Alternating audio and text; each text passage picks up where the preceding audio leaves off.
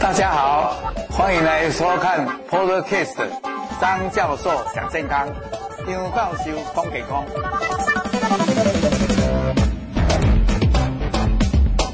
各位，我们实体的姐妹，还有家属，还有我们线上的朋友，大家午安。那今天很高兴，我来介绍，诶，今天要讲主讲的林继鸿教授。啊，林继鸿教授是我们台大毕业。那毕业以后就一直当诶、这个住院医师，然后总医师，那么就在专精肿瘤内科这一部分。那么他以后就当升任主治医师。那这当中呢，大部分的时间都是在诶诶、关于乳癌的这个化学治疗、标靶治疗，甚至于荷尔蒙治疗，还有现在所谓的免疫治疗，这些都是他诶专精的部分。那今天很高兴，就是说他诶、现在诶、把这些。病人常常会碰到的，还有在化疗或者在化疗相关的知识，乃至于标靶或者荷尔蒙，他都会在这个这次的演讲跟各位介绍。那我就不多说。他现在呢，在我们的医院口碑很好，专业很强，人很诚恳，很客气。那我是比较直性子，比较快，但是呢，它是比较温的。那所以呢，这个温的对快的，这样也是一个很绝配。那今天他要讲的题目，事实上是说化疗的副作用及应用之道，事实上也会提到了关于荷尔蒙的啦，还有关于标靶啦，乃至于关于这些免疫治疗，这些都会跟我们诶来清楚的解释。那我就不多浪费时间。不过在这里跟各位预告，如果你觉得我们赞的话，就跟我们诶这个订阅啊，开启小铃铛，按赞。那我们在五月六号有一个病友会，那么我们这个病友会是叫做“正确选择，聪明抗癌”，也就是在探讨一些治疗后在康复期里面的这些生活品质的问题。也希望大家踊跃参加，在台大公共卫生学院二零一教室，请大家踊跃参加。好，我下面就接着请大家以热烈掌声来欢迎我们的林继鸿医师。好，那就我们请林继鸿医师，我就退下，再见。谢谢现场跟线上的朋友们那今天呢，我跟大家讲的题目是乳癌的化学治疗及副作用的因应之道。那今天的演讲的内容呢，其实啊，我就会删掉一小部分关于晚期的乳癌，所以我会啊只介绍早期的乳癌的化学治疗啊，再来就是啊如何因应这些化学治疗带来的一些副作用。那首先呢，我还是先做一个早期啊乳癌治疗的一些新进展呢，跟大家做一下介绍。那这是传统呢，早期乳癌呢治疗的一个流程。那传统上来说呢，我们都会先做手术。那手术完了之后啊，第二呃级别呢比较第二级以上，或是说第一级，但是有一些比较啊不好的病理状况的时候，我们会做所谓的辅助性的化学治疗，加减这个标靶治疗。那后续的时候呢，会做啊，如果是啊手术是保留手术，会做放射治疗。那如果是 HER2 阳性的，会做所谓标靶治疗；那所谓荷尔蒙受体阳性的，会做抗荷尔蒙治疗。那这是一个传统的一个啊呃乳早期乳癌的治疗流程。那首先呢，我先就先就这个级别呢，跟大家做介绍哈。我们这个乳癌的级别原则上分成一二三四。那我今天要讲的只有一到三啊，因为第四期就是所谓的转移性的乳癌，那个我不在今天讲的内容。那一二三期怎么分呢？一二三期啊，原则上照肿瘤的大小来做区分，以及照腋下淋巴结有没有被感染，以及感染的淋巴结感染的科数来做区别。所以简单来说，假设一个病人呢，他是肿瘤二到五公分，淋巴腋下淋巴结没有转移，那我们就是 T2N0。那 T2N0 从这里对照过来，T2N0 对照过来，就它就是一个二 A 期的一个疾病。那假设它是啊 T2N2，那就从这里对照下来，它就会是三 A 级的疾病。那所以根据这个表，呃，其实病人就很容易了解说，诶，那我的级别大概是啊第一期、第二期还是第三期？那这个级别有没有什么重要性？因为这个级别最重要的就是啊跟将来会不会复发有最绝对的关系。因为第一期呢，这是我们台湾啊的一个资料哈，那过去我发表的一个文章里面把它截录下来。那第一期呢，在啊、比较长的追踪的时间，其实治愈率大概就会将近大概啊八八八十五 percent 以上，但是第二期的时候就会掉到八十到八十 percent 以下。那第三期的时候就会掉到将近啊四十 percent。所以为什么国家一直鼓励大家说要早一点做筛检？因为早一点做筛检的时候，比较容易发现第一期的乳癌。那通常如果病人自己摸到的啊，常常以第二期的最最多了哈。所以啊，这是筛检的一个好处。那如果呢，有一些病人呢，他啊已经摸到了，又隔了一阵子来才来就医。比如说我这个礼拜去看了一个病人，那他就隔了一年才来就医。那他有有一些病人就会直接到第三期，或甚至于就直接到第四期。那这个级别呢，越晚期的时候，这个治疗其实就越困难，因为因因为呢，越早期的时候，通常呢，这个治愈率就像刚刚这个图图片说的，它的治愈率越高，而且它需要接受的治疗越少。那通常有一些病人呢，他在开完刀了之后，他常常啊、来到我们门诊的时候，就是说，咦，奇怪，我的好像只有第二期初，或是甚至于只有第一期。那呃，医师也告诉我说，这个呃肿瘤都切除很干净了，但是呢，他还是希望呃来到肿瘤内科门诊来看要不要接受化学治疗。所以病人通常心中就有一个疑问说，咦，其实这么小的瘤啊，我已经开完了，为什么还要考虑做化学治疗？那这个主要的原因是因为我们这个恶性的瘤呢，它通常呢在形成了之后，形成一定的大小，甚至于不用很大。假设是它恶性度比较高的时候。它其实可以沿着淋巴或是这个血管呢，啊，就就就跑到全身的各个地方去。那它跑去全身的地方，比如说沿着血液去全身，它不一定一定会转移，没有一定会转移哦。但是呢，有一些人呢，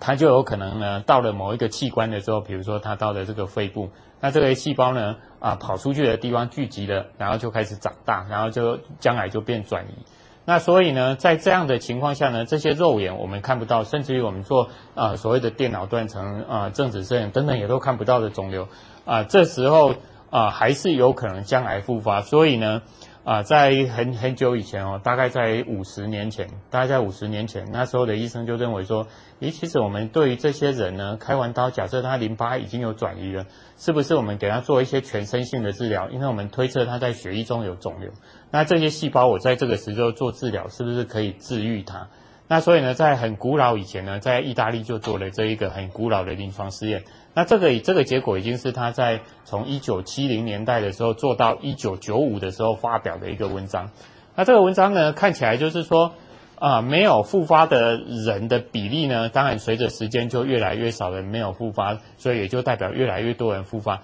但是也接受一个最传统的处方呢，叫做 CMF 呢，这三种药的治疗的人，复发的人呢，比起没有接受治疗的这个对照组来的啊、没有复发的人来的多，也就是他复发的比较少，而且他的存活呢也也有改善，所以这是一个最古老的临床试验。那这个归最归最古老的临床试验，这个处方也是最最古老的一个处方。那这个处方目前呢，其实还有在用哈。那在随着时代的进步了之后，这个化学治疗其实它就一路进步，从轻度、中度变成了这个强度的化学治疗。那里面呢，啊、主要的一个进展的药物呢，就包含像小红莓的一个发明。小红莓的发明呢，就发现说，以前这个 CMF 要打六个月，后来打三个月就可以。那到一九九零年代的时候，就有所谓的紫杉醇的发明，这也就是用 T 来表示。那这个小红莓四次接续。啊、紫杉醇四次，四次了之后，它就变成中度的化学治疗。那强度的化学治疗呢，就是把小红莓跟紫杉醇，比如说它一起打，或是等一下晚一点会跟大家介绍的这种，就是说我把原来这个处方从三周变成两周啊，这个是一个高高强度的一个治疗，所以我前面会加两个 D 哈，那是一个高强度的意思。那当然，在时间做得更久的时候，啊，人有时候会返璞归真哦，就是会觉得说，那是不是每个人都一定要做到最强的？其实不一定。所以后来在反省的时候，有一些病人，他如果级别不是那么高，其实他可以做做所谓的小呃呃紫杉醇加艾德辛这样两颗药比较简单的一个中度的化学治疗的一个处方。啊，这样的副作用好处就是它不用接受小红小红莓的治疗，所以它对于心脏的保护呢会比较好。所以呢，啊、呃，所以不同的级别呢，原则上就会有不同的治疗。那如果级别越高，就会越用到越强的一个治疗。那再来跟大家讲的呢，就是我们这个乳癌的呃，呃的的，除了级别之外，另外一个很重要的就是它的生物的特征。那生物的特征呢，跟它的分类有关。那第一个分类呢是最常见的，也就是所谓的荷尔蒙受体阳性。那这里有两个字，一个是 ER，一个是 PR。这个 ER 叫做雌激素的一个受体，这个 PR 叫黄体素的受体。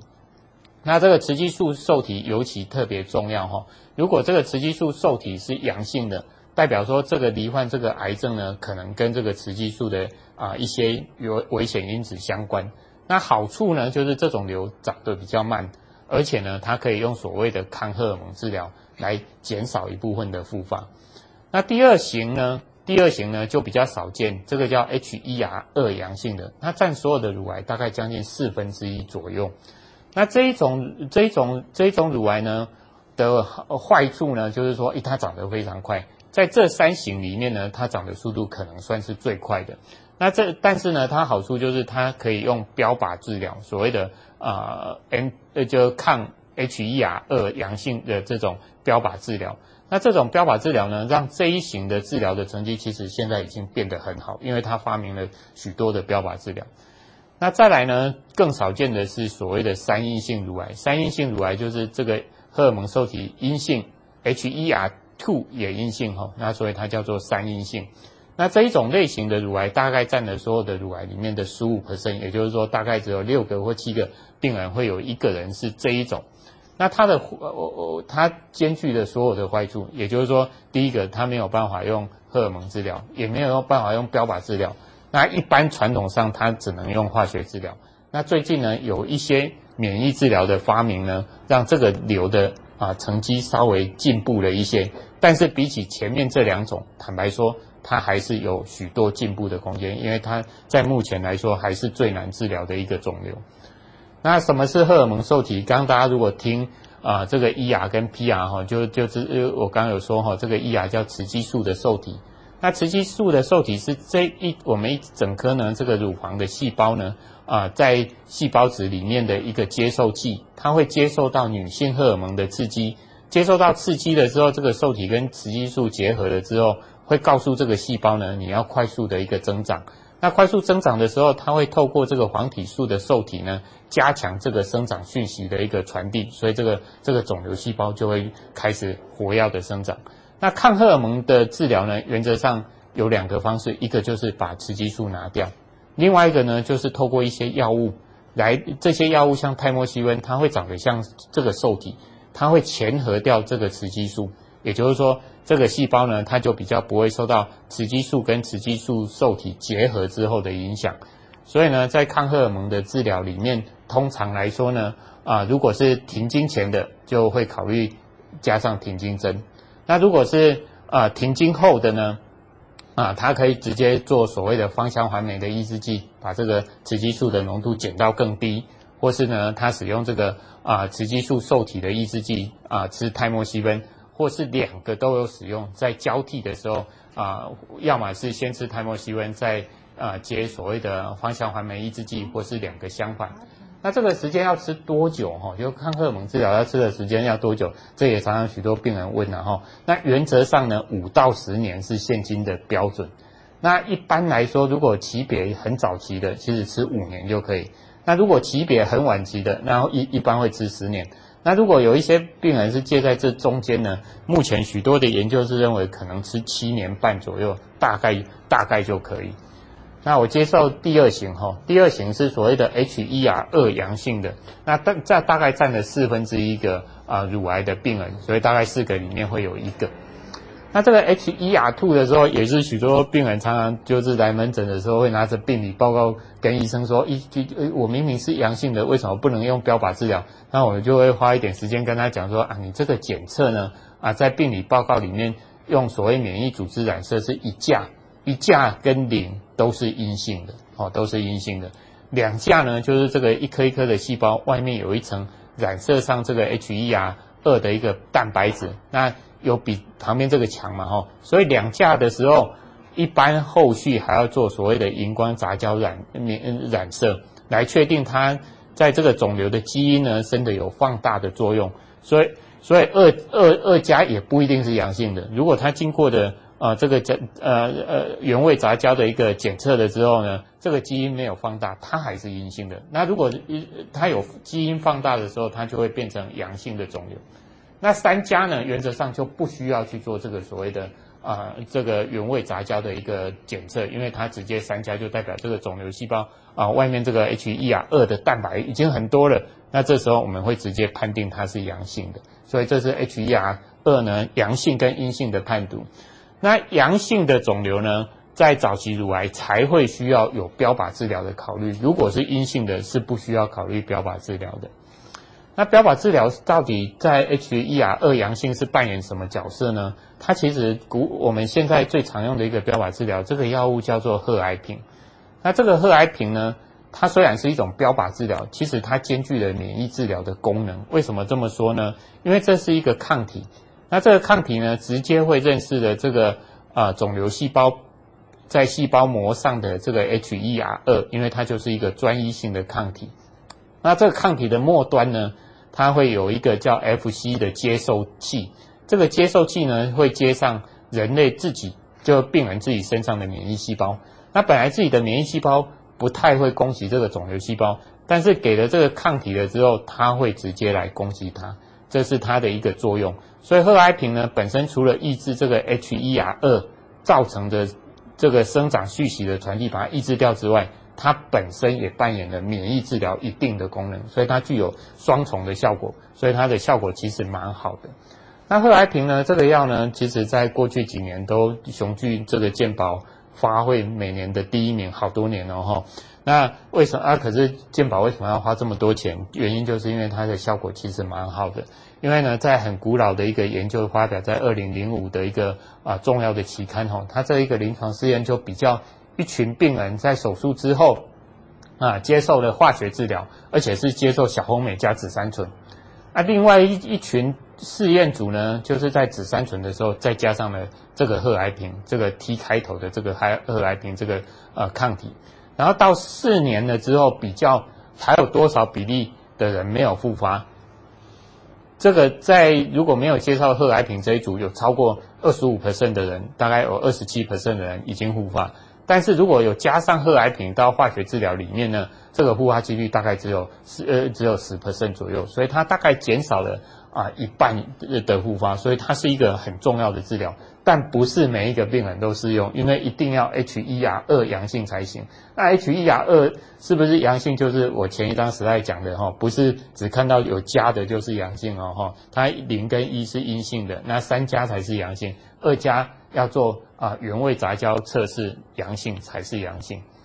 那再来呢？现今呢，我刚刚讲的这个治疗的流程是比较传统的。那现今呢，有许多的病人呢会接受另外一种流程，这个叫前导式的治疗的流程。这个前导式治疗的流程就是先不手术，前面的时候呢先做化学治疗，然后啊加上标靶治疗或是免疫治疗，啊等做完了几个疗程的时候再去手术。手术完了之后，再看看要不要还要不要再做治疗。那这一种治疗呢，这个前导式治疗呢，啊，在当时呢，在古老的时候就有一些病人会这么用。可是古老的时候用的目的跟现今不太一样。古老的时候呢，用术前的化学治疗，一般来说是病病人已经这个肿瘤已经太大了，不好开。那不好开的时候，我们希望先就由全新呃免疫呃化学治疗先把它做小，做小了之后再去开刀。那有一些病人呢，他觉得说啊，我现在这个啊，医生说我这个需要全切，但是我不太想全切，我想要拼拼看有没有办法啊，变成啊保留手术，所以为了美观，所以以以往是最主要是这两个原因，但现今来说呢，啊术前的化学治疗呢，就有另外的三个目的，一个目的就是说，就啊药厂来说，诶，它可以加速新药的一个研发或者是核准。那对病人来说呢，它有另外两个额外的好处，一个是预测病人的一个预后，也就是说帮病人算命，然后算说，诶，这个命好或不好，复发几率高或不高。那只有算命其实不好了，因为你跟他算说这个命好，病人很高兴；啊，跟他算命不好，啊，病人其实回去啊，他就会很担心啊。所以除了他可以算命之外，他还可以改命，也就是说算起来命不好的病人，可以借由额外后续的治疗减少。啊减少复发。所以这为什么这个这样的治疗变成越来越流行，就是因为他可以算命，而且他可以改命哈。那第一个我先讲算命，那怎么算命呢？就是说先做了治疗，化学治疗、加减标靶治疗或免疫治疗了之后，接着去开刀。开刀了之后，我们就会开下来的检体会送去病理科，那病理科医师会从显微镜底下去仔细的检验里面还有没有任何的癌细胞。假设里面完全没有看到任何一颗癌细胞，这个叫做病理完全缓解，因为这个是最好的。因为最就就很直接想着就知道，因为它就全消的嘛哦。那全消的还是要开刀哦，因为你开刀。病人开刀才知道真的有没有全消，因为那个要靠病理科医师一颗一颗去去看看是不是真的都没有癌细胞。那在以往呢，许多的临床试验把它综合起来了之后就，就就发现呢，在三阴性的乳癌跟 H E R 二阳性的乳癌这两种类型，假设病人呢先做呃化学治疗，加上标靶治疗，或是加上免疫治疗后，它如果可以达到病理完全缓解，它没有复发的比例远远会高高于。啊，还还没有达到病理完全缓解的，那在 HER2 也是一样，所以它可以算命。假设呢，这个病人完达到病理完全缓解，这个病人的预后其实显著会蛮好的。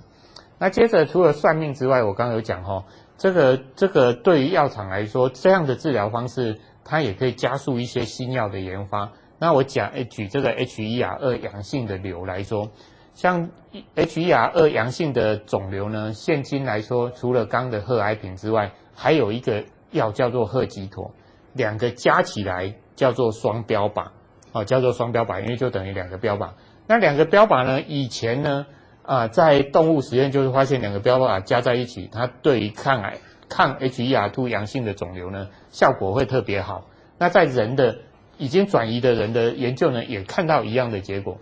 那接着呢，就坐在呢啊所谓的前导式化学治疗的的病人身上，就发现说，假设呢我是做紫杉醇加单标靶加贺癌平一种单标靶，那这样病理完全缓解的几率是二十九个%，。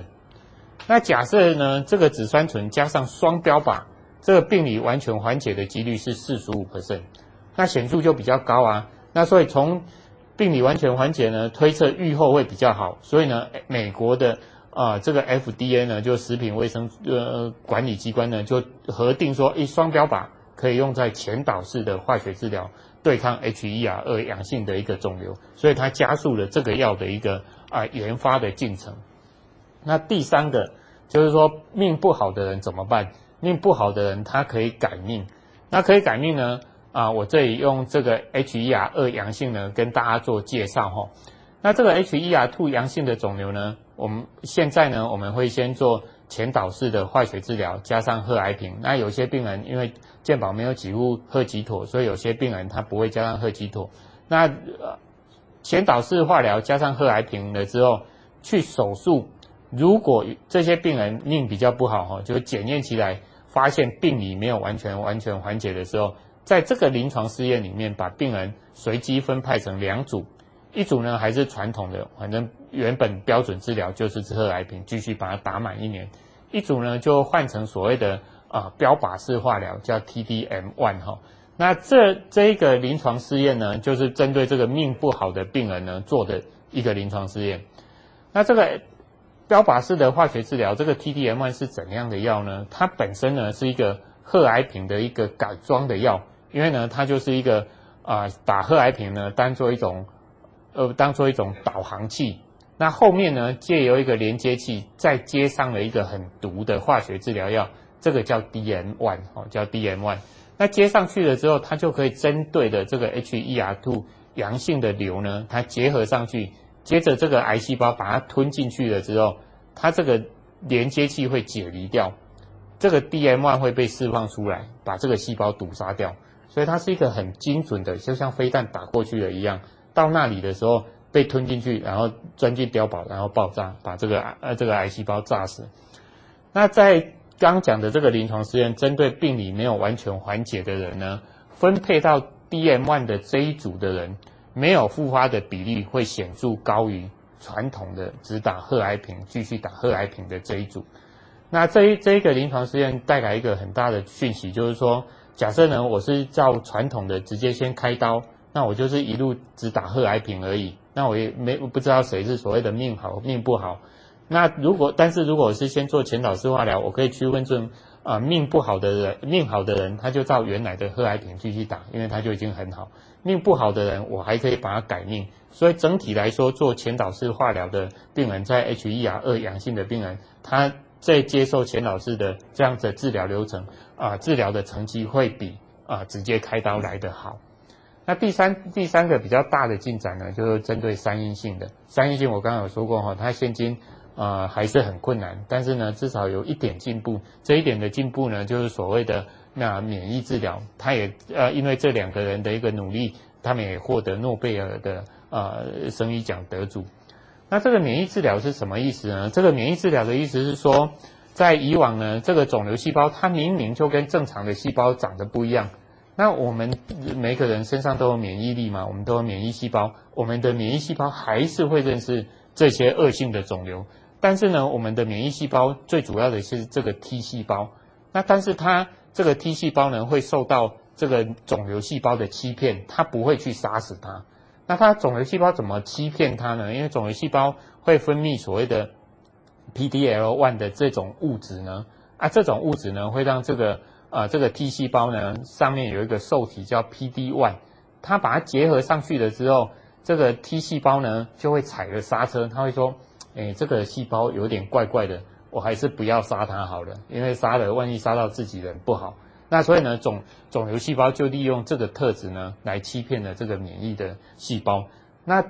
治疗上呢，在这两个人的努力之下呢，就发现说，咦，我只要发明一种抗体。把这个 PD-1 抑制，或是 PD-L1 做抑制了之后，那重新呢，这个 T 细胞的刹车被拿掉了之后，它就会开始杀掉这个肿瘤的细胞。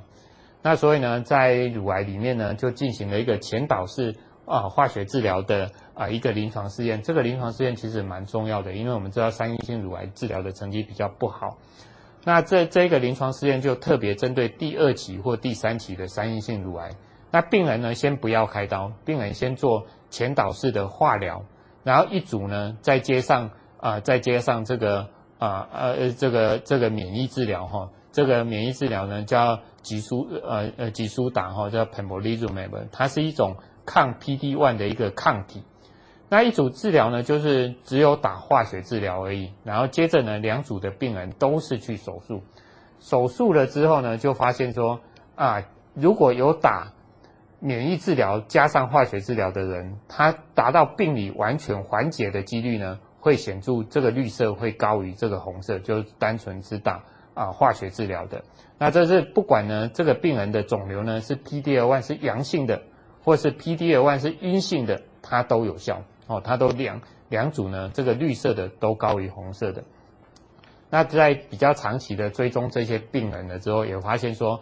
呃，如果有加上这个免疫治疗的病人呢，没有复发的比例会显著高过于啊、没有打免疫治疗的人，所以在对于三阴性的乳癌的病人来说，它已经在某一种程度变成一个标准的治疗啊。不过当然，健保目前啊这个免疫治疗目前还是没有给付，然后目前还没有给付。不过我相信这个，因为这个治疗的成绩蛮好的，未来应该这个被给付的几率应该会相对比较高。那这一个这一种免疫治疗呢，并不需要在早期乳癌，并不需要去检测这个 PD-L1 是阳性或阴性。那接着，假设有一些病人，就像我讲的，因为健保没有给付这个免疫治疗，那如果经济状况不许可的时候，还有一个相相对比较便宜的药物，这个就是传统的口服的一个化学治疗。那因为以前呢，也有做过一个临床试验哈，就病人先做。啊，前导式化疗手术没有病理完全缓解，一组呢啊，就是有额外再吃这个节瘤打这一种是一个口服的啊化学治疗。那那吃了半年了之后呢，也其实它也可以显著呢提升呢这个没有复发的比例，而且提升病人的一个存活。所以对于病人来说，假设经济上不是这么许可的三阴性乳癌的病人，可以考虑这个口服的一个节流打。它本身呢费用其实。啊，就比免疫治疗坦白说就便宜了许多。那再来呢，在最新呢，还有一些治疗是啊，病人也常问的，因为有时候我们看门诊的时候，就会看一下病人的级别。那这个级别是比较晚期的，有可能是病人因为他就拖比较久才来。那他这这种呢，第三期的病人，我们一般把它称为高风险的早期的乳癌的病人。那这一种病人呢，在接受上面的这一些疗程完了之后，可能还要考虑接受所谓额外的治疗，因为在我最早的演讲里面，第三期的病人啊、呃，长期来说没有复发的几率会小于五成，也就是复发的几率会大于五成。所以这群病人呢，啊、有许多临床试验就针对这一群病人来做临床试验，说我还没有什么方法可以救这一群病人。那目前有两个两个可以用的药，那第一个呢，第一个叫 PARP 的抑制剂，但是它适用的对象很少，它适用的对象的病人一定要是 BRCA 一二有突变的人。那 BRCA 一二呢，是两个基因，一个叫 BRCA 一，一个叫 BRCA 二。这两个基因呢，是啊、呃、少数的病人会带有的一个基因。整体来说，就所有乳癌的病人里面，呃，带有这个基因突变的人，大概只有三 percent 左右的病人带有这个这个突变。那为什么人会知道这个突变？因为就是从过去呢，有一些很强的家族史，比如说妈妈也得到，阿嬷也得到，那女儿也得到，那这些病史的。都有的人，他就去啊、研究他的基因，就发现呢，诶，这两个基因呢是很重要的一个突变。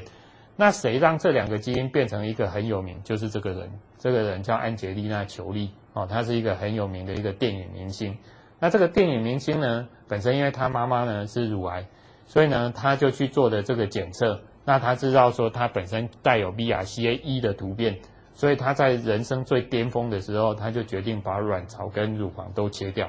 啊，都切掉了之后，哎，他本身没有罹癌哦，哈，他就直接做预防性的一个切除。那因为他很有名，所以就让大家认识了这两个基因。那这两个基因的突变的病人，假设不去做任何预防措施的时候，他终其一生会有大概六十几 percent 的几率会得到乳癌，那很高啊，就是将近三分之二的几率会得乳癌。那如果是 BRCA1 的突变，有将近一半的几率会得卵巢癌。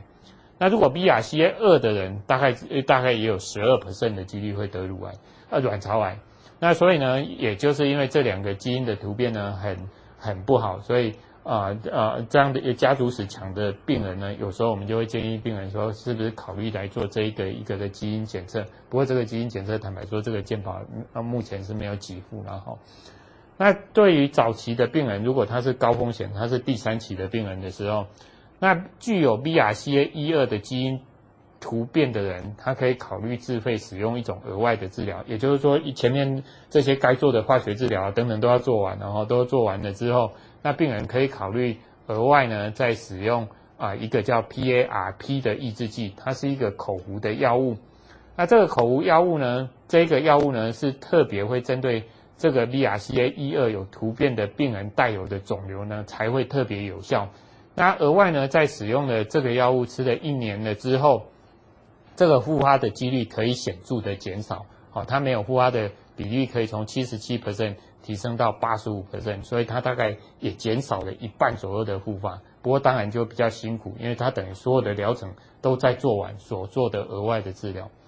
那另外一个药物呢，也也是有一点辛苦，因为这个药物呢叫 CDK 四六的一个抑制剂。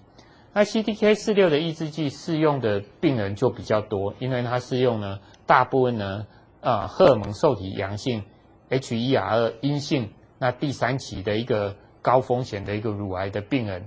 那他比较辛苦，就是因为他在病人已经完成所有治疗，已经开始在吃荷抗荷尔蒙药的时候，他额外呢要再吃这个药，再吃两年，那其实更辛苦是因为这个药也不便宜，然后主要还是一个经济的上的考量。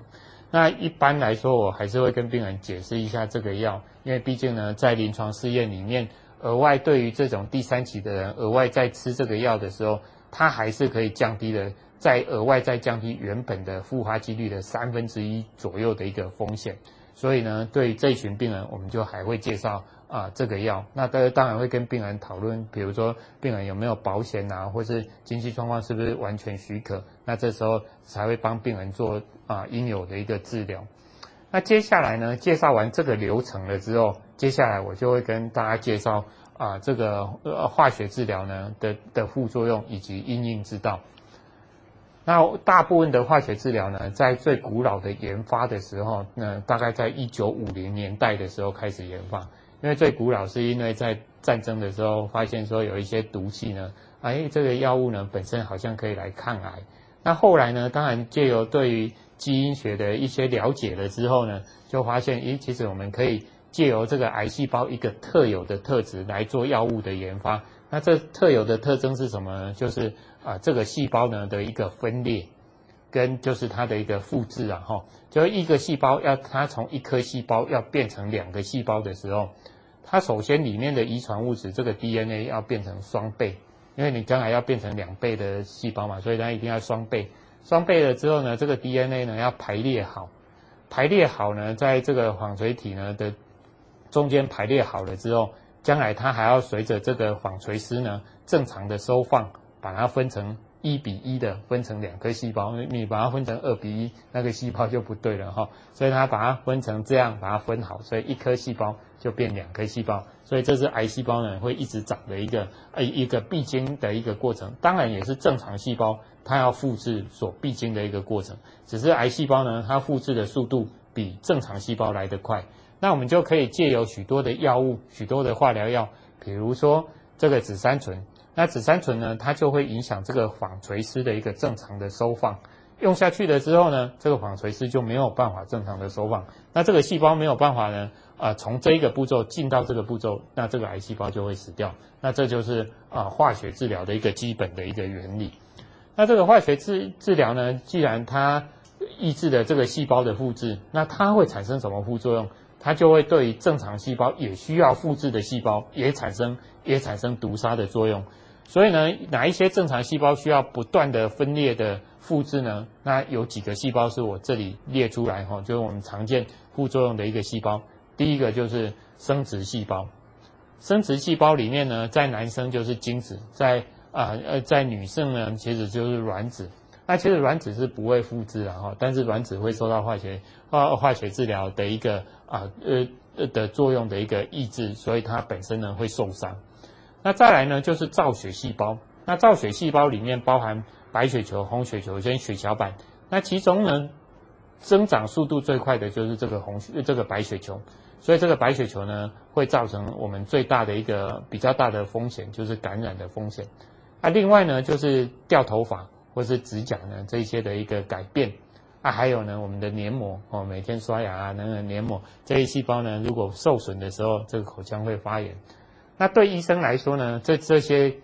这些副作用当然都重要，但是呢，我们在在看看诊的时候呢，对于一些年轻病人啊，医生必须特别有警觉啊。当然，病人有时候也要特别自己 有警觉的哈。就是说，有一些病人他年纪大概小于四十岁。那通常他进来诊间的时候，看一下病理报告的时候，通常常问的第一件事情就是说，结婚了吗？啊，有小孩了吗？哦，那为什么呢？因为这一群病人如果将来他要做化学治疗，那他就会有面临说，那他可能本来还在生育的年龄，那他会有不孕的风险。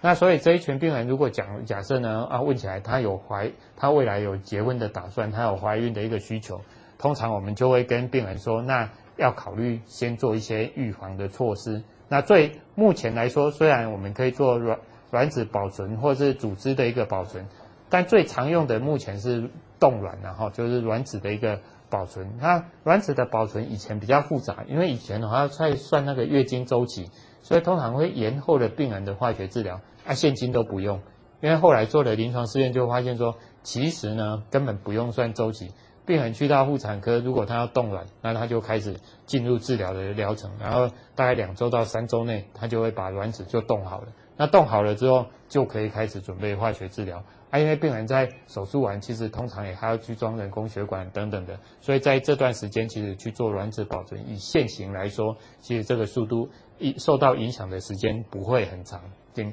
只会有一点点而已。那第二种呢？第二种副作用呢，就我刚刚说的哈。就是呃有一些细胞哦，像卵子细胞一样，其实它不是透过复制，但是它也会受伤。那这就是我们的肝脏，因为为什么会受伤呢？因为我们肝脏是我们代谢药物最常需要经过啊的一个器官。那这些药物呢，都有经过肝脏代谢的时候，所以在给化学治疗的时候，常常它会有一点肝功能指数的啊、上升。但如果不是特别高，那没关系。那如果特别高，那有时候我们就必须把这个疗程稍微延后，或是把剂量稍微减低。那对肝功能的异常里面，啊、其实另外一个更重要的就是要问病人，以及要检测他是不是 V 型肝炎的带原。因为这个 V 型肝炎的带原了之后，给了化学治疗了之后，这个 V 型肝炎的病毒会啊、就是呃复发起来，所以会有些人会造成猛爆性的一个肝炎。那我们台湾是少数健保哦，国家全面给付化学治疗的时候就可以使用 B 肝抗病毒药物的一个国家。那因为我们呃这算是台湾的一个国病嘛哈，所以政府其实也特别的照顾啊这一群的病人。接着呢，再来讲完这这两个之后呢，就会进到大家呃病人几乎都会遇到的，就是所谓的白血球的一个下降。那这个白血球的下降呢？啊，因为这些药物呢，抑制的这个造白血球的啊造血的呃器官呢，就是这个骨髓。那这个骨髓呢，这个白血球的下降呢，就像这种曲线一样，这边是周吼，它会打了化学治疗，隔几天其实还不会降。它什么时候会降？开始降到最低呢？通常降到最低的时候会在啊大概第十天左右，大概十到十二天的时候会降到最低点。那如果呃，所以呢，最容易发烧的时间呢，就其实十到十二天最容易发烧。所以我通常都会提提醒病人呢，十到十二天的时候，如果发烧，比如说超过三十八度半，那就直接来急诊，因为这个时间啊、血球可能就最低，那可能要额外给一点抗生素，那要要给一些白血球生长激素。那这个这个白血球的一个低下呢，要预防呢，一般来说，其实病人。啊，大部分都做的比我跟他们讲的还好，因为都大家都会知道说，啊，要要使环境里面的病原菌的数目降到最低，比如说吃东西，这个食物要是煮熟的，那要洗洗手漱口，那避免跟有感冒或是传染的人接触，或是有一些特别的植物、宠物稍微呃稍微远离一点，那这样子呢就可以预呃减少这个感染的几率。但是有一些人呢，他的他的血球造血就是天生比较不够，他的呃就特别的低，他也特别容易感染。那这时候怎么办呢？那这时候其实可以另外考虑接受所谓的小白针，这个叫白血球生长激素。那给白血球生长激素的病人呢，血球会比没有给的人，他会提早提早恢啊、提早就恢复呃到比较高，而且他也不会降到这么低。所以给这个小白针有它的好处，他将来就比较不会发烧。那所以这个小小白针呢，其实必须是病人他接受这个处方，如果是比较强的，其实就会建议说一开始就自费先做预防性的给予。那健保的给付规定呢，就是说如果病人发生白血球特别低有发烧，在下一个疗程的时候，健保是可以给付。那这讲到这个白血球生长激素的时候，会跟大家介绍一下这个处方。这个处方在一开始就跟大家讲说，这个前面呢，这个小红莓，然后接续紫杉醇四加四的疗程，前面多了两个 D，这个叫 dose dense 哦，叫做高强度的一个化学治疗。那这个高强度的化学治疗呢，啊、就是靠的就是所谓的长效型的小白针。那这种长效型的小白针它很强，它大概在化学治疗打完了之后的。二十四到四十八小时的时候打一针，那通常呢，他血球就不太会低。那他病人呢就可以，他本来要三周打一次的小红梅，他可以两周就回来，因为而且你给他测血球，他血球几乎不太会低，因为他这个这个这个效果，因为它的效果就就很好，而且它是一个长效的。那那我以前呢，在以前就做过一个临床试验哈，跟许多动物实验就发现说，假设我们给病人打化疗。那打了之后，比比如血液中有一些微小癌细胞，它可能缩小，但是你给它休息，它可能又长。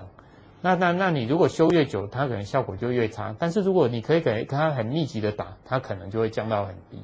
所以呢，以前做了临床试验就发现，假设我可以把治疗从三周变成两周的时候，那这个复发的几率呢，呃还是会显著的一个减少。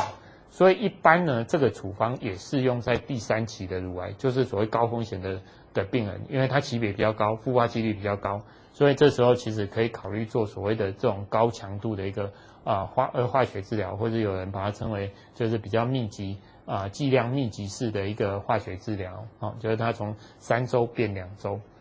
那接着呢，有另外的几个副作用是也很常见，那病人是主观上会特别在意的。那一个就是掉头发。那掉头发怎么样不掉头发？第一个就是一开始就不要用会掉头发的处方。但是纵观呢，我们这个乳癌的这几个处方里面，只有这个不会掉，只有这个头发会掉比较少。这个就是最传统的，一开始跟大家介绍的这个 CMF 这个处方，小黄梅的这个处方。那这个处方呢，是个历史悠久，那掉发也比较不严重的一个处方，但是必须知道说它本身是所谓的轻度化学治疗，也就是说适用于他的病人呢，一般来说是比较早期的，或者是说年纪比较大的，或者是心脏比较不好的，那那这时候呢，啊才是用这这样的一个处方。那如果是其他的处方怎么办呢？怎么办呢？这里就有一些国外的啊用的方方式，然后。那一个就是呃冰冰敷，也就是说在打化学治疗的时候，那就把这个啊、冰冰的呃冰冰头套呢啊、戴上去。那另外一种呢，有一种啊、国外还有一种叫做机械式的哈，那它旁边会有一个会有一个机器，那它本身呢会把维持这个冰呢在一定的呃一定的、呃、低温的状况下，所以它戴上去的看起来有点像太空人的样子。那但是。这一个这这两个方式呢，这两个方式呢，可以减少啊、这个掉头发的一些比例。那根据过去的许多的研究里面，如果假设这个头皮，不管你是做上面的这种手动式的，或是做这种机械式的、呃、头皮的一个冰敷呢，大概都有将近一半到六成的人，他会保有头发呢，就是。还不太需要戴假发的这种程度，当然还是会掉一些，但是会好很多。那这它的副作用呢，在化疗期间冰敷呢，当然是为了，因为你冰敷了之后血管就收缩嘛，哈，所以药物浓度就比较不会到头皮，就可以保护这个毛囊，所以比较不会掉头发，这是它的基本原理。那它是还是有一些副作用，因为它副作用就是病人因为冰冰头会有些人会头痛，甚至有些人会觉得很恶心。然后会寒战，或者有些人冰了之后会头皮发炎。那这一些这个这这个措施呢，其实在台湾呢，这种头皮用冰冰帽的人并不多。那有一次我们开一个国际的研讨会，那这个国际的研讨会里面，这香港的有一个有一个专家呢，有一个教授呢，他就是说啊，大家就讨论到这个议题。那这个教授就是说，这个问题在我们香港几乎没有人用。那这这啊，我呃这这希望的教授就问他啊，为什么你们不用？他说这个这个在香港里面，因为香港许多人还是认为啊呃中医还是一个很普遍的一个治疗方式嘛哈。那他说这个会有所谓的头风的问题，因为呢在中医的理论里面，头皮上面有许多的穴穴道，那这些穴道呢，他甚至于会建议病人呢啊，就建议正常人如果出去有冷风，最好头头要戴帽子嘛。那你这时候呢，把把这个用一个冰帽特别把这些啊、呃、冰起来的时候，他觉得在中医的理论里面，它会产生将来比较容易头痛、偏头痛的这些问题。所以他说，在香港里面呢，他们几乎不建议这么做了哈。那在台湾，其实我们为什么它虽然可以保护一部分的头发，但是我们用的人也少的，这这还是一个主要的一个的原因。那当然呢，要避免。啊，另外的方法呢，反正就是它将来化疗结束会再长出来嘛。那中间是个过渡期，那一般来说我们会比较鼓励说，哎，可以用头套，或是甚至于是啊假发啊，或如果掉发呃发量还有一些，甚至有一些人是可以用发片。那那那这种呢，冰敷的方式呢，其实在台湾跟整个亚洲其实不是这么的常用哈。那再来呢，病人对听到小红梅哈，而且紫杉醇比较不会吐。那小红梅呢就比较容易吐，那这个吐呢，其实它机转呢有有有主要有两个哈，那一个机转呢就是透过肠胃道的刺激，也就是说化学治疗打下去了之后，这个这个药物会立刻立刻呢呃经由血液循环会刺激到肠呃肠跟胃的细胞，那这些肠跟胃的细胞呢会立刻呢反映给我们大脑说哦这个东西不行，要赶快把它吐掉。虽然你是从从血液里面打进去，但是呢，它就会人的主观大脑就会接受到啊，应该立刻把它吐掉。所以呢，有些人化疗一打进去，会产生急性的呕吐。那有些人呢是在化疗了之后呢，才比较久了之后才产生，也就是他比较晚才发生。那有另外一群病人叫做期待式的呕吐，就是说他打了三四次了之后，如果他前两次都有吐，那他往第三次来的时候，都还没去到化疗室就开始吐了，那这个叫期待式的呕吐，因为啊，这这他就知道说，哎，等一下有可能打了会吐。那针据针对这些呕吐的副作用呢，我就会有一些不同的药物。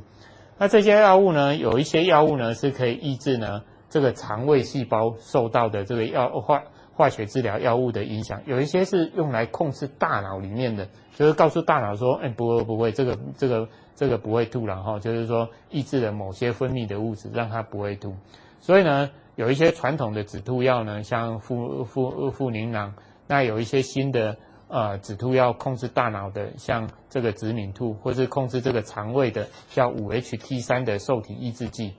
那这些东西，这些止吐药呢，大部分在使用小红莓的时候，其实健保都给付。健保其实对乳癌病人真的已经是很好的。那除了这些药物之外呢，有一些病人如果还是会吐，一般来说，我们也会给病人在化学治疗药物前打一针类固醇，这样止吐的效果也会很好。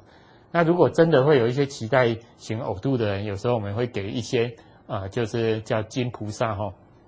这种精神科的一个用药来预防这个预期性的一个呕吐。那还有一个呢，就是紫杉醇的副作用。刚刚讲完，这主要是小红莓的呕吐嘛。再来就是紫杉醇。那紫杉醇也麻烦，紫杉醇的麻烦在于神经肌肉的一个影响。那这个神经肌肉的影响，主要是对于末梢神经系统会产生这个麻。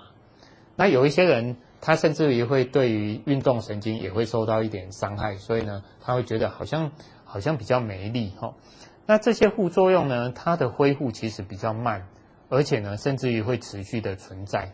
那所以对于这一种副作用的来说呢，预防重于治疗，因为它如果一旦发生了，那要给的治疗其实很有限。过去研究了很多种药物，那里面大概啊只有只有所谓的千忧解，就是精神科在用药的这个千忧解。可以减少这个神经性的疼痛，其他的许多的药物呢，其实效果都不是很好。那那这些肌肉神经的一个影响的预防呢来说呢，以冰敷最好。那这个冰敷呢，在啊与呃国外或是国内有一些医院呢，哈，它会有这些所谓的冰敷的用具，然后就是在打化疗的那一个小时，比如说紫杉醇打一个小时，那我就是开始打了，那再开始冰。那冰的原则呢，就是手跟脚如果可以冰，那就是最好。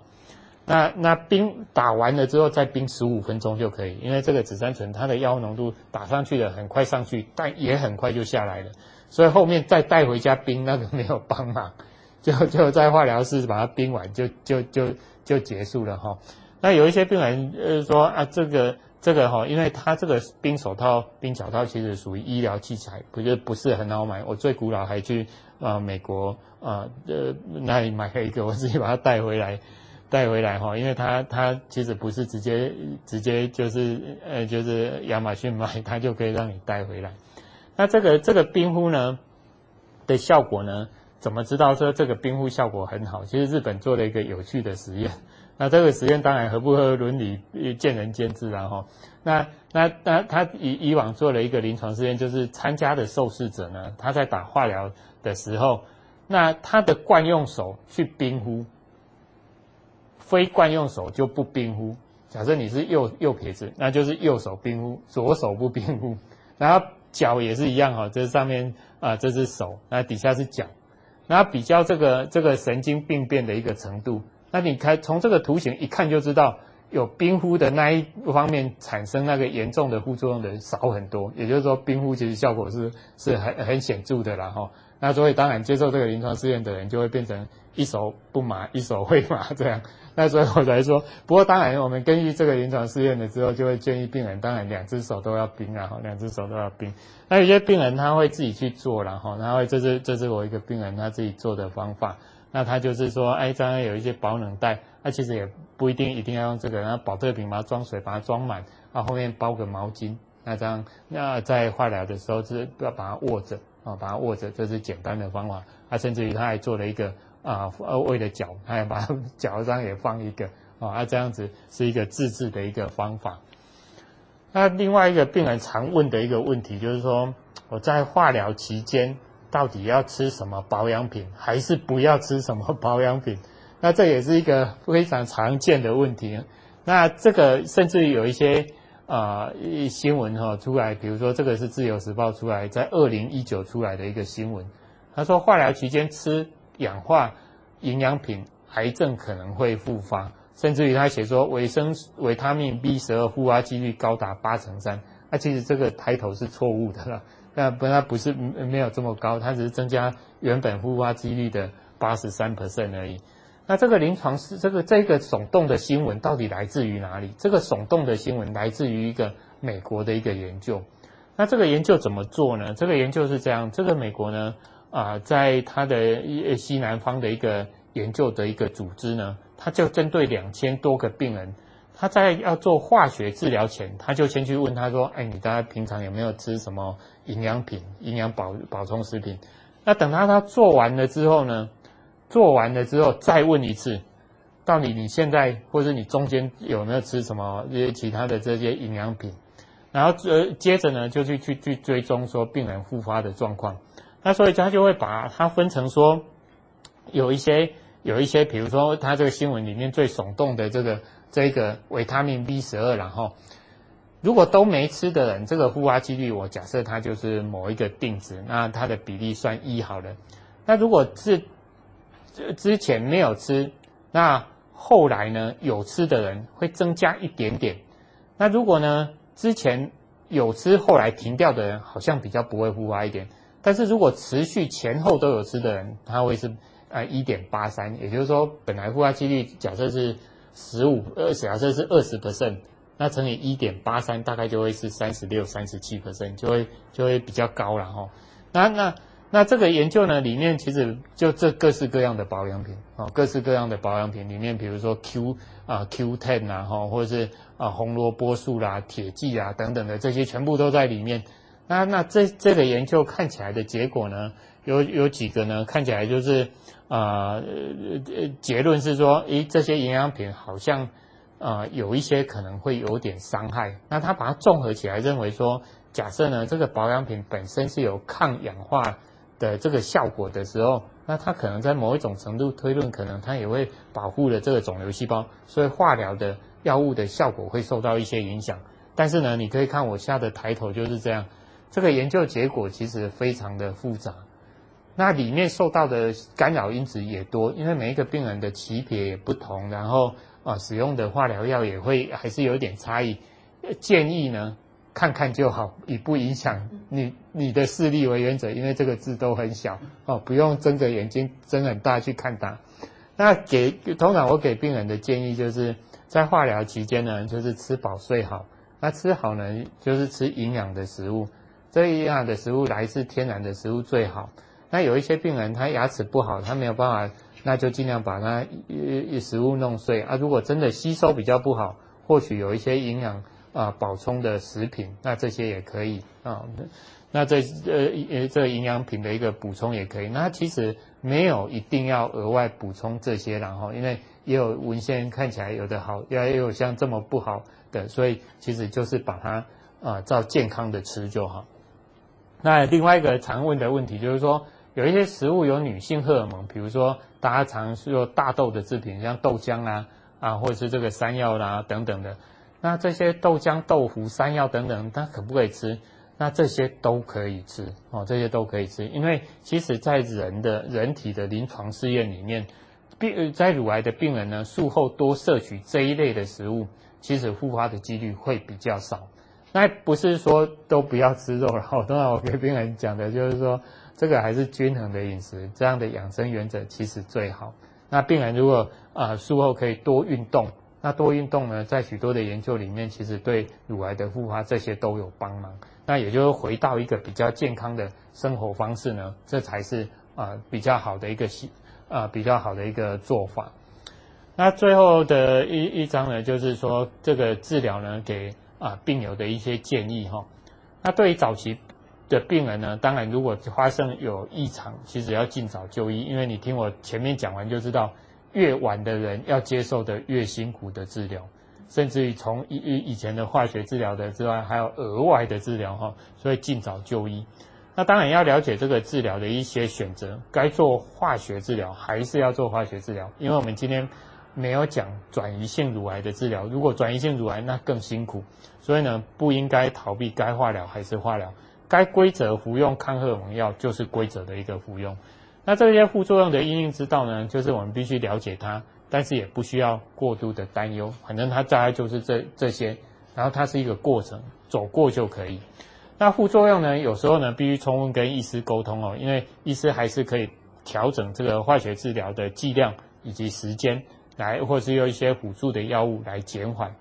那最后呢，就是维持这个均衡的饮食跟健康的生活方式啊，包含态度然后，因为态度，嗯呃正向的态度来说，也是一个很有帮忙的。那以上呢，我就就今天的演讲跟大家在这里做这样的说明。那底下就开放大家问问题，开放大家问问题啊，谢谢。嗯，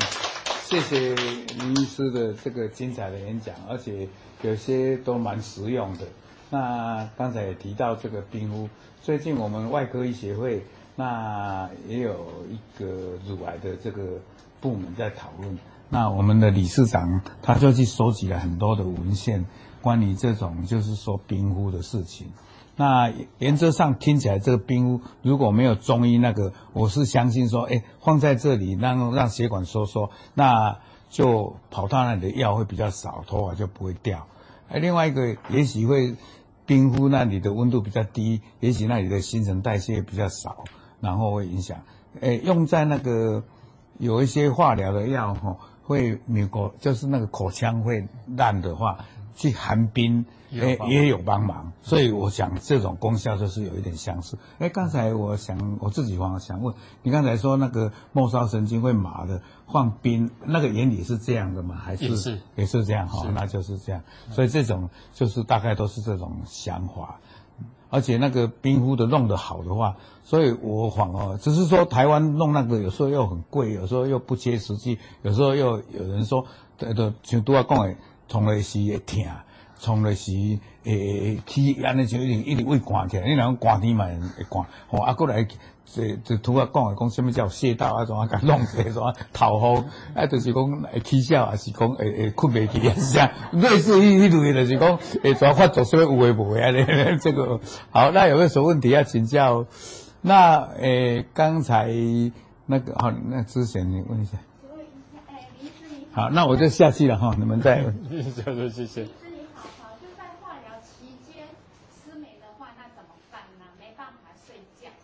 对，因为这个也是一个常见的问题哈，就是化疗时间有一些病人呢，他会失眠，是因为他焦虑，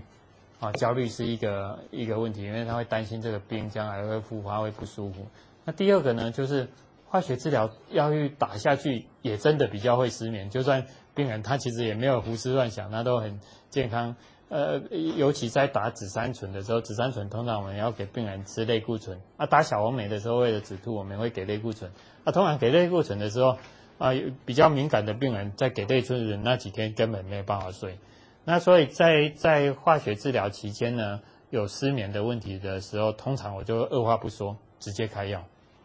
就直接吃药。啊，病人心中一个疑虑就是说，这个会不会吃的就掉？调住就是说，就他就上瘾了，以后就戒不掉。他坦白说不太会，因为等到他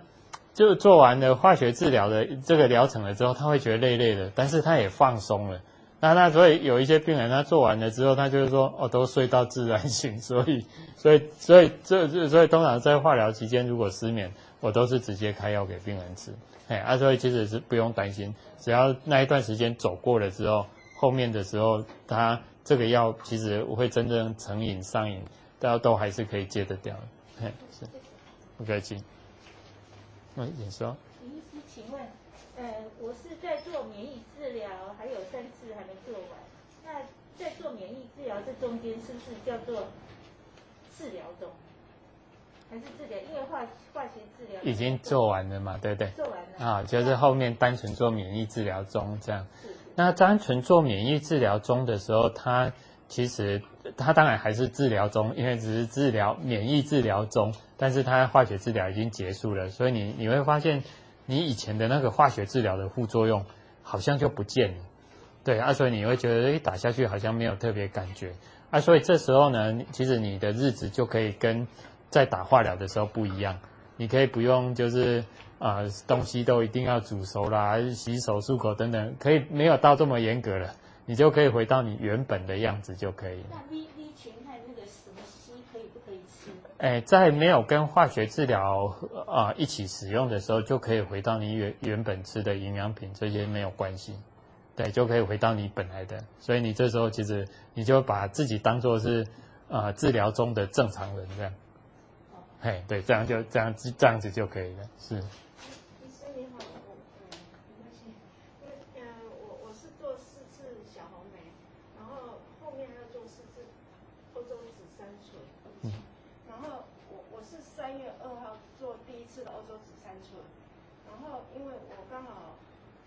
觉得说睡眠品质不好，我需要换一个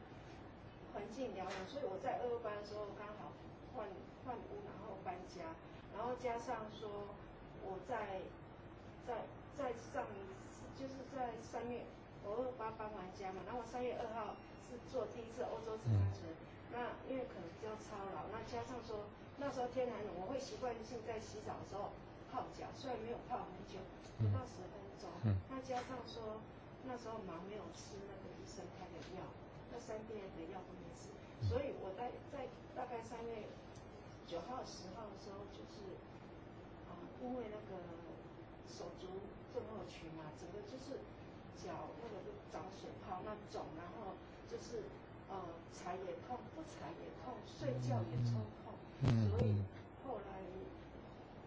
过一个礼拜回诊要抽血的时候，呃，发现那个白血球。嗯，比较低，然后后来打了两针，对，就连续两两，呃，三月九号、三月十号打了两针。那我想知道说，那这样我下次本来今天是要再打第二次的欧洲紫杉醇，那医生建议就延到二十七号。嗯，那我我有一点担心，就是说我发现欧洲紫杉醇是因为，因为我刚刚前面因为搬家车没吃药，加上泡脚，才造成这么严重的。几乎等于说寸步难行，不不良于行，后来是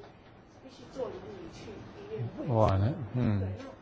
我发现说这个比起我前面小妹妹那四次，嗯，刚开始的恶心呕吐那种症状，嗯，真的痛感多了这样子，所以我想知道说，我我下次在做的时候，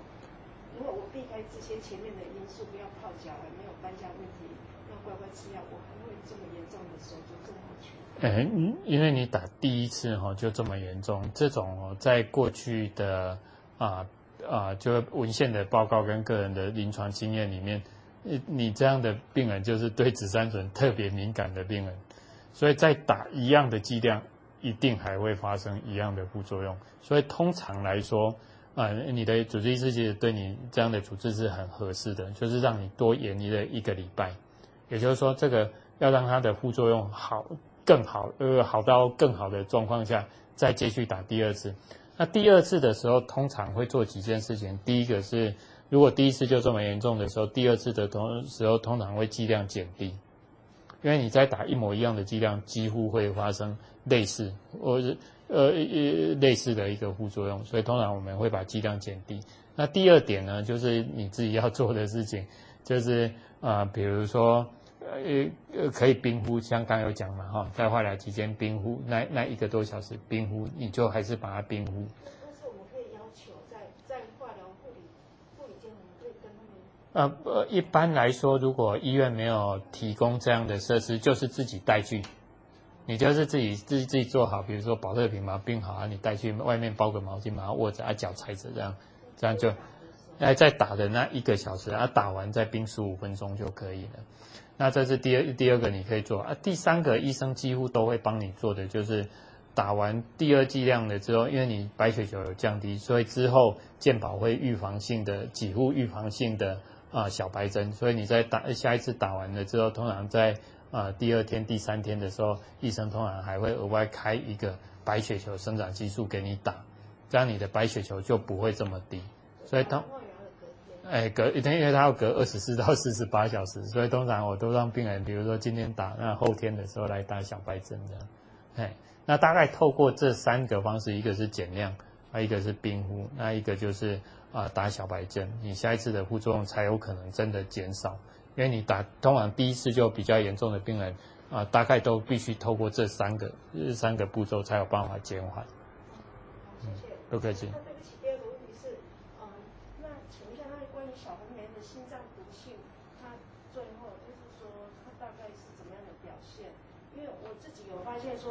小红梅第四次之后，然后左脚的脚趾跟左手的小拇指就发黑，那前三次都没有，对，那而且右边也都没有，所以然后我现在就是，然后就是目前我的心心我我用那个就血氧机量，每次都是一百，这是我在之前做化疗之前，甚至第三次还没有发黑之前都没有这样的问题，那这个是所谓心脏毒性？哎，不是，这个不。这个不是心脏毒性了哈。第一个哈，手脚的指甲发黑，通常这是呃化学治疗引起的这个色素的一个沉淀，所以它不是呃所谓的心脏的毒性的一个表征。通常小红梅引起的心脏毒性最常见的表征就是走路会喘，就是你走路的时候会喘，因为你会因为小红梅引起的心脏毒性，它会让那个心脏的收缩力变弱。那变弱的时候，你比如说你本来爬楼梯。不会喘，而、啊、现在爬走两步路就会喘，那这个是啊、最明显的一个警讯。至于手脚的那个其实不是，所以在你的状况我听起来呃临床症状不像。那再来呢，这个心脏的毒性来说啊、它有如果不是超过六十岁，或是说以前有什么心脏病，那或是小红梅没有打超过六次以上，通常这个发生的几率不高。因为我们传统上来说，小红莓大概有三种，那一种就是最传统的小红莓，那一种呢就是大概在一九九零年代发明的叫欧洲小红莓，那当然另外一种叫维兹蒂小红莓，那后面两种欧洲小红莓跟维兹蒂小红莓，它心脏毒性不高，哎，它跟最传统的小红莓就不一样。那现在来说，在台湾大部分的医院都会采用欧洲小红莓是最多的，那欧洲小红莓。啊、呃，产生心脏毒性就会小很多了。是橘色的，忘记那个药名。哎哎，那个一定是红色 小红梅呢，要要看起来就红红的。它看起来是橘色，是北医的一种，它有一个药名，我突然忘记，它是搭配，就是然后再搭配艾德西。哎，对对对，那应该不是黄橘色的啦，应该会有点偏红啦。哎，对对对，是。那个黑没有关系，这个黑没有关系，这个黑不是心脏毒性，你放心好了，它不会是心脏毒性。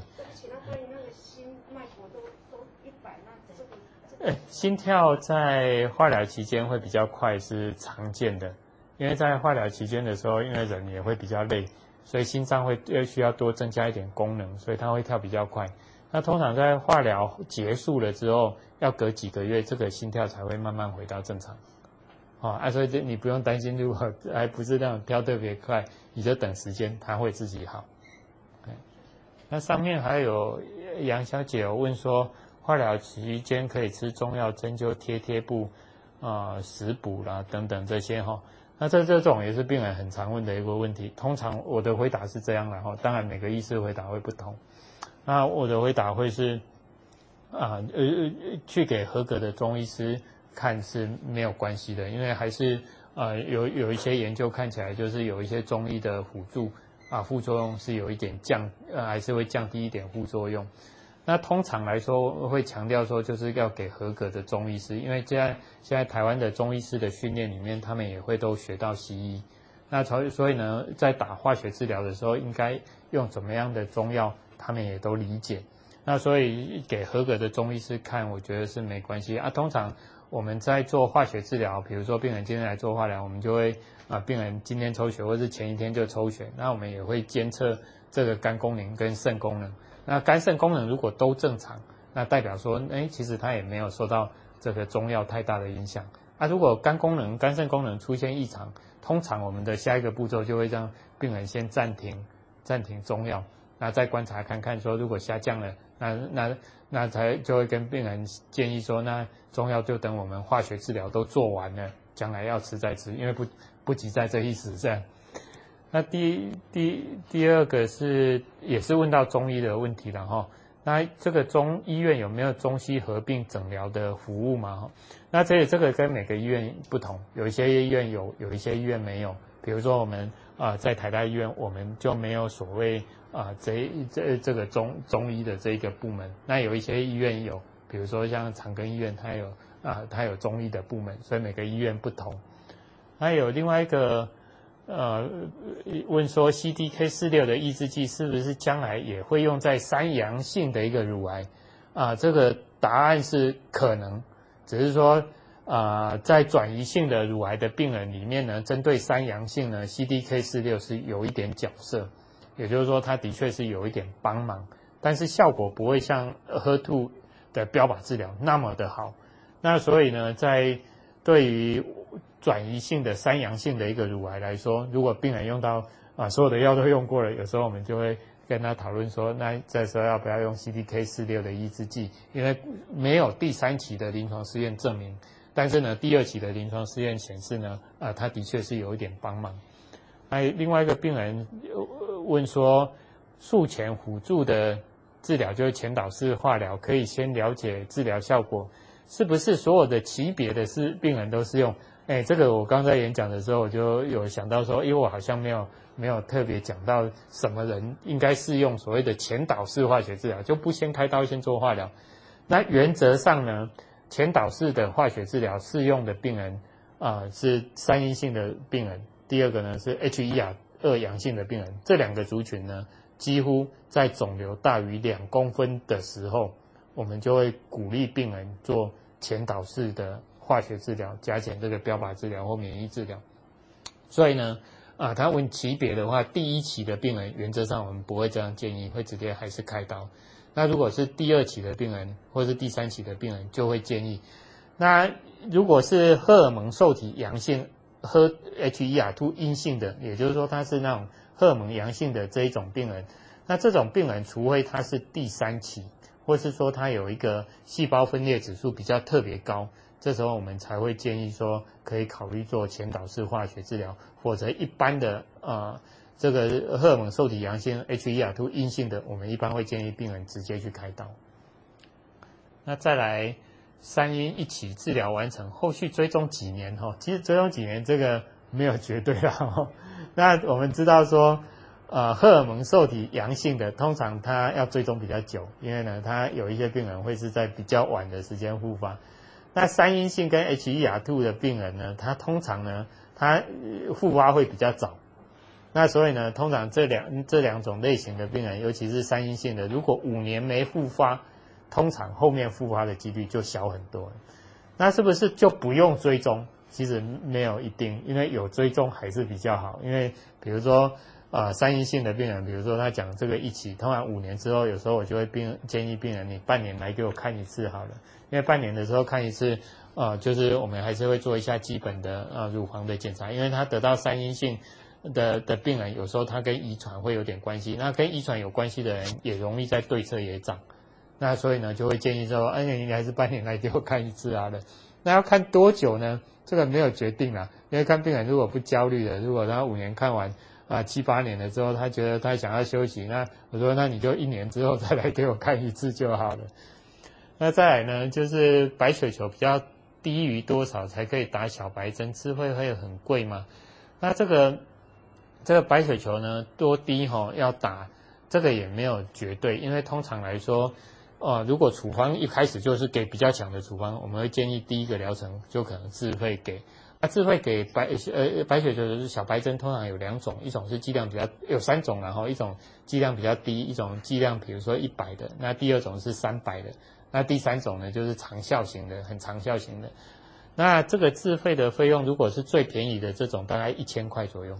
那如果是三百的，大概是两千多块。那如果是那种我们需要打到密集式的，就是对针对高风险族群那种长效型的，那个就比较贵，那个就会两一针就要两万块，所以每一个、呃、每一个价格会有点不一样。那白血球低下可以打新冠疫苗吗？可以的，这是没有问题，因为它就增加自己白血球的呃呃比较快的一个呃回升。那第另外一个问题说，柳培林或诺雷德哪个机转比较好？两个坦白说一样，这两个都是停经针。那两个是停经针呢？那使用诺雷德的人呢，在在台湾会多一点。因为诺雷德在乳癌做的研究比较多，所以这是一个原因，说它使用的比较多啊。但是柳培林的好处，它针比较小，而且小很多，所以它打起来比较不痛。所以病人有时候他会自己选。那如果病人，呃，你你如果就啊药理学的基转来说，两个药的基转几乎一模一样，也有结构式等等也很像，所以两个的啊、效果应该是非常接近的。那再来是吃麸醯胺酸会有什么帮忙哈？那这是病人也很常常问的一个问题，就化疗期间能不能吃这个麸醯胺酸嘛哈？那麸醯胺酸它是一种呃，它是一种氨基酸。那这种氨基酸呢，它以往的研究里面它有几个功能，一个就是所以它可以减少这个啊、呃、电疗引起的嘴巴破，这这个口腔黏膜的破掉。那第二个就是说，有一些很虚弱的病人，他的体重减轻很多，或是他很容易黏膜肠肠胃道比较不好的病人，那吃麸醯胺酸，它会有一些修护的作用。那但是这里衍生的一个问题，就是我们最后讨论的，就是这个营养品，它也算是一种营养品嘛，哈。那它会不会影响这个化学治疗的效果？这一点在人人人的临床试验里面没有被回答过，也就是说不知道，也就是说不知道它会不会有什么啊特别的不好的地方。那通常我跟病人的建议是这样，然后就是说，麸醯胺酸一般我不建议预防性的使用。但是如果是嘴巴破的时候可以使用，或是拉肚子比较厉害的时候可以使用，也就是说把它当做来治疗这个副作用的时候，减缓副作用的时候用它，这时候可能是比较好。那当然，刚刚张教授有强调哈，如果要呃嘴巴破要预防的时候，也可以在化疗时间含冰块，然后含冰块，这个黏膜的受损也可以减少。那那另外一个是。啊、，CAF 这个呃有没有更详尽的介绍哈？就是说，因为它啊 Ki67 比较啊、比较高，所以是高风险。那啊、呃、这 CAF 呢，这个处方就是艾德辛、小红莓加 5FU 这个处方。那这个处方呢，CAF 这个处方是大概在大概在一九八零左右发明的一个处方。那这个处方大概我们都把它列为中度的一个处方，也就是说它不是最轻的，它也不是最强的。那它的好处，第一个好处就是说，因为它健保都给付，因为这些这三个药健保都给付啊，因为它没有小啊，它没有没有没有紫杉醇，所以管腔 A 型的病人呢，如果打 CF 这个处方，CF 这个处方一般来说我们会打六次。那如果是一期的病人，当然另外一种处方就是 EC 或 AC，呃，就没有五 FU，但是只打四次，那个是第一啊、呃、比较轻的一个处方。其实这个处方也是另外一个另外一个选择。那那他说这个设计的原理呢，我们通常在癌症的治疗里面的药物里面呢，以往在做临床试验的时候，就会把 A 药、B 药、C 药三个或两个呢，把它两两相配。那知道他们有加成的效果很清楚的，就是艾德辛跟小红莓本身有很清楚的加成效效果，所以通常打小红莓的时候不会单用，一定会加上艾德辛，这是啊基本，因为在古老的研究就发现这两个药有很好的加成效果。那另外一个病人问说，化学治疗结合高剂量的维生素 C 的注射，对副作用的减缓是不是有帮忙？诶，根据。呃，之前的这个美国的这个研究呢，一般来说我们不会这样建议的哈，就是不会建议，就算它可以减缓某一部分的副作用，我们也还是会担心到它还是有有可能干扰到一部分化学治疗的一个的效果，所以一般的时候会建议说，如果这是高剂量的维生素 C 的注射，或许等到化疗都结束了之后再来进行，或许会比较会比较放心一点。那以上呢是。啊，以上呃线上的问题，大家回呃好像就就就回答的差不多哈，那不知道大家还有没有什么问题？如果呃大家没问题的话，我们今天就谢谢林医师这么精彩的呃演讲，我们谢谢林医师。谢谢谢谢大家，谢谢。